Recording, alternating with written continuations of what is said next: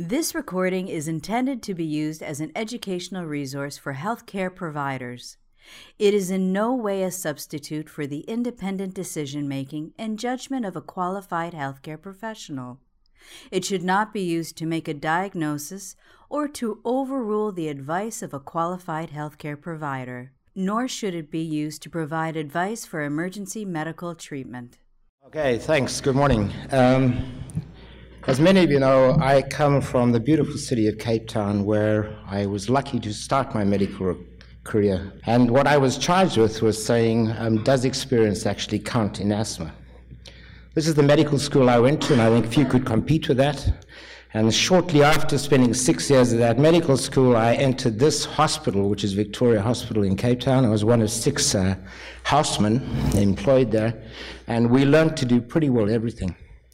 It is also there that I gained a really healthy respect for airway obstruction.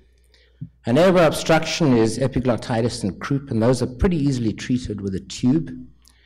But airway obstruction is also asthma. And asthma, I think, remains one of the most terrifying diseases that I've ever treated. You see a kid literally running out of gas in front of you. And I'm reminded of a 19 year old boy who was a very mild asthmatic. He was shopping in Foschini's and he had an arrest, was brought into our casualty department with a silent chest. Uh, we did what we could, which was cortisone, aminophylline, adrenaline. We put a tube in him, and I'm sure we contributed to his poor outcome because we pumped his chest up really high, and he ended up with a tension pneumothorax, and he died. And that left a marked impression on me. Now, there's nothing new about asthma. Asthma actually comes from the Greek word and uh, those of you who can understand Greek will recognize the alpha, sigma, omega, mu, and another alpha asthma. And it was pretty well described by a number of ancient uh, people. Homer, 2,700 years ago, describes a warrior dying at the end of a battle with asthma and perspiration. Hippocrates used asthma rather loosely. He mixed it up with dyspnea, tachypnea, orthopnea. And then Aretaeus from Cappadocia described asthma, as you can see up there. The cheeks are ruddy, the eyes protuberant as if from strangulation. And so, well recognized over time, and if you go more recently, 1698, John Floyer, and then Stewart and Gibson in 1896, really talk about asthma as we know it today. And you will see from the last two how the treatment of asthma actually evolved from treating the acute paroxysm, removing the exciting cause, and then manage them between the cases. To remind you, and I think this is a great slide, on your left you can see a normal airway with a nice patent uh, bronchus or bronchiolus, and on the right the components of asthma, which are bronchospasm, mucosal edema, and mucus plugging. And our treatment is really aimed at those three, but we can really only pharmacologically modulate the first two. there are four ways that we can do this, and I'm just going to speak very briefly about the first three, which is anticholinergics, non-anticholinergics, and those are bronchodilators, and then corticosteroids. Interestingly, and I'd like to, you to see what's in gray at the bottom here, is that the initial advocacy for treating asthma was to smoke particular kinds of asthma cigarettes. Now, these were laced with belladonna, um, which is one of the anticholinergics, and this will cause bronchodilation. The belladonna comes from this particular plant, known as the thornapple plant, and also from this, which is Solanaceae. And you can see that William Osler, the father of medicine, Johns Hopkins, um, actually used hypodermic injections of pilocarpine as part of the treatment of asthma. This is 1914. What, you, what was on the previous slide was, a, was actually a comment also by Osler because he was advocating smoking weed long before Justin Trudeau, and it's 100 years ago. For those of you in Canada know the relevance of that. so, out of this comes ipratropium bromide. And I actually was surprised when I looked it up recently that this has never been advocated for the use of asthma. There are only studies looking at the use of Atrovent in COPD, and yet it is very commonly used. It's got a number of different mechanisms of action, not really clear, but now practically every patient that comes into, IC, into our ICU is treated with Atrovent. On the non-anticholinergic side, it's two main groups, the methylxanthines, which is coffee, aminophylline, which is the water-soluble component of theophylline, and then the more direct acting bronchodilators. And again, if you look at the first slide, sorry, the first line, you can see that adrenaline was advocated for the use and treatment of asthma in 1910 by Melland. Ephedrine came in a little bit later, and a metered dose inhaler was introduced in the 1950s, which was associated with a sudden spike in deaths, and this was because of the size and potency of the dose that was given. With education and change in the dose, this peak actually dropped. This is to show you what we now commonly use, but this is nebulized adrenaline from the 1930s, and you can see more specific beta agonists were developed in the 60s and 70s, which ended up with us using salbutamol. This is a paper by Des and Jeff, both of them in the audience. Um, we initially used isoproterenol. This is before I got there. Um, but Jeff told me recently that he actually smuggled four ampules of um, salbutamol in from Melbourne. I don't think there was an REB because Des cracked these and gave them to a number of different children. And you can see on the vertical axis is CO2, time on the horizontal axis, and salbutamol is more effective over time at maintaining reasonable CO2 than um, Isopro was. And the next will show you that its effect on heart rate was not as bad. Steroids were introduced in the 1950s, and this is one of five patients, a young boy of 12 years old, who had severe asthma through the summer of 1950.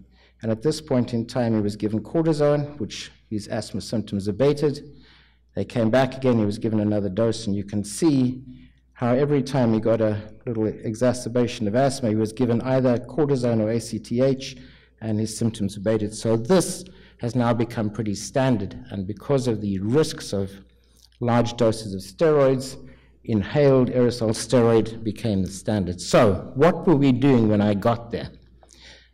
This is two quick papers from Sick Kids published in uh, 89 and the early 90s.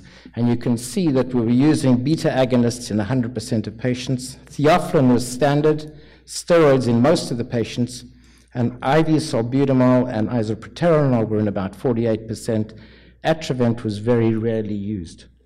The important part is that the outcome is excellent with this management provided optimal use of bronchodilators and steroids, and judicious selection for those requiring ventilation. Another paper from Sick Kids, and this is from Robin Cox, about the same era, using a very similar uh, medication strategy, looked at 19 ventilated patients who were all muscular paralyzed and you can see that what was considered um, permissive hypercapnia, CO2 was very high and was brought down to 45. That's a big change from earlier on where you aimed for more normal gases, but a much a more aggressive approach than we would use today. And you can see that pH goes up over time. Ventilator pressures, this is about 45 centimeters of water. So that was what was happening when I arrived there. The principles of ventilation were to avoid all air trapping, allow the lungs to deflate, correct the hypoxemia, and try and avoid hyperinflation. What's happened since then? So, a couple of things I've learned, and this is from an Australian, and this isn't Mountain Equipment Co op. If you remember what happens with this in a normal lung, at the end of expiration, your alveolar pressure is zero centimeters of water. If you look in a patient with airflow obstruction, asthma, you can get gas trapping. And as you get gas trapping, your lung volume increases. And as your lung volume increases, instead of having a nice compliant lung, you become very non compliant, and the mechanics of the movement of your diaphragm and chest wall are inhibited because everything is really overinflated. So, I walked into a room one day and I saw one of our fellows, Margaret Schindler from Australia, straddling a patient and compressing the chest. And what she was doing was trying to move that very flat part of the PV curve to a point where you could actually get gas in and out of the patient's chest again. So rather than having a silent chest, we were once again able to ventilate it. I've seen that happen a couple of times, and Malcolm Fisher was the um, principal author of this paper. And for those of you from Australia, I'm told that this is still a mechanism that's commonly used um, by paramedics in the field. When I started, we wouldn't have thought about, about using uh, bronchoscopy. But if you think about what you're dealing with, you're dealing with plugs in the major airways, and if you can get rid of them, putting a bronchoscope in, using DNase, you actually get patients to improve. And I don't know if Sam's in the audience, but he will remember a couple of patients that we avoided ECMO by bronchoscoping them and using DNase. So that's what's changed there. I've never really understood why magnesium is good for asthma, so um, I tried to find some reason, and there were two papers published in The Lancet in 2013. And there's a very good editorial that goes with those. This is by Rowe, that says that magnesium seems efficacious in children with severe acute asthma. It's not effective in adults, and basically it should be reserved for those with very severe asthma. Again, if you come to our unit today, 100% of our patients will have had magnesium in our emergency room. I'm grateful to Ivor Berkowitz for these slides. This is something we always talk about, but I've never done, and that's the use of a volatile agent. And Ivor showed that in seven of the 18 patients in his unit that, that were on mechanical ventilation, they used isoflurane, and with that, they had a very rapid um, change in both CO2 and pH and were able to get these patients extubated much quicker than they anticipated. So this is something that I've not used, but again, if you're going to use it in our situation, we would have to do it in the operating room because we don't have the ability to scavenge volatile agents. ECMO, if you think about ECMO and asthma, asthma is probably the ideal disease for ECMO. You've got a single system failure that you know is going to reverse over time, and you just have to get them from one point to another. You have to balance that against the risks of ECMO, and this is data that Anne-Marie Guerguerian kindly got from me, and you can see there are about 500 runs for ECMO, uh, ECMO runs for asthma over the last, oh, since 1984. And as anticipated, like many things, the rate of use is increasing quite dramatically, and the outcomes, as shown in the previous slide, have been about a 75 to 80% survival. So ECMO certainly is something to use. How are we doing? There are two papers published in 2012 um, that you can look at 13,500 patients. This is by Susan Bratton. And you can see there's huge variability in the way that medications are used to treat asthma. This is an important factor that 60% of the patients in this study were intubated before a PICU admission.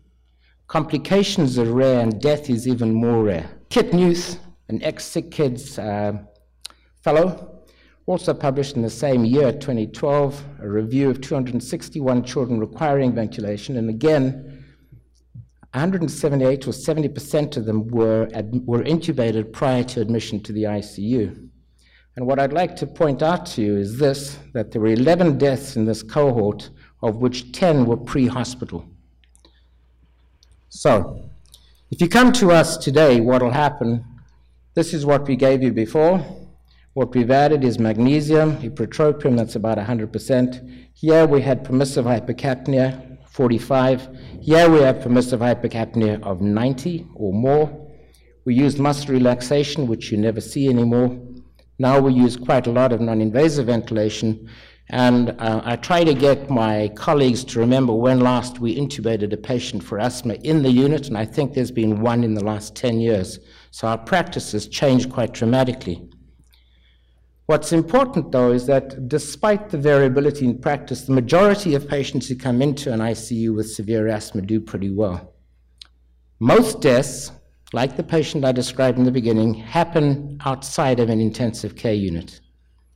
And so, this is an article, or the editorial that went with Kit Newth's paper, and uh, the statement is made an of prevention may be worth more than a pound of cure. And I think what our role as intensivists is, is to make sure that our patients are all referred to chest services because what happens outside of the ICU to all of these patients is the only thing that's going to really change the outcome. And so, experience counts, and I think it does. I've learned to sit on my hands, and I know that that's very difficult when you're starting intensive care, but the older you get, the more you recognize that this is what you should be doing, and you just keep your eyes open to watch what's going on. Thank you very much. This recording is a production of Open Pediatrics, a free and open access resource for pediatric clinicians worldwide. For more pediatric care materials or to join our global community, please visit our website at openpediatrics.org.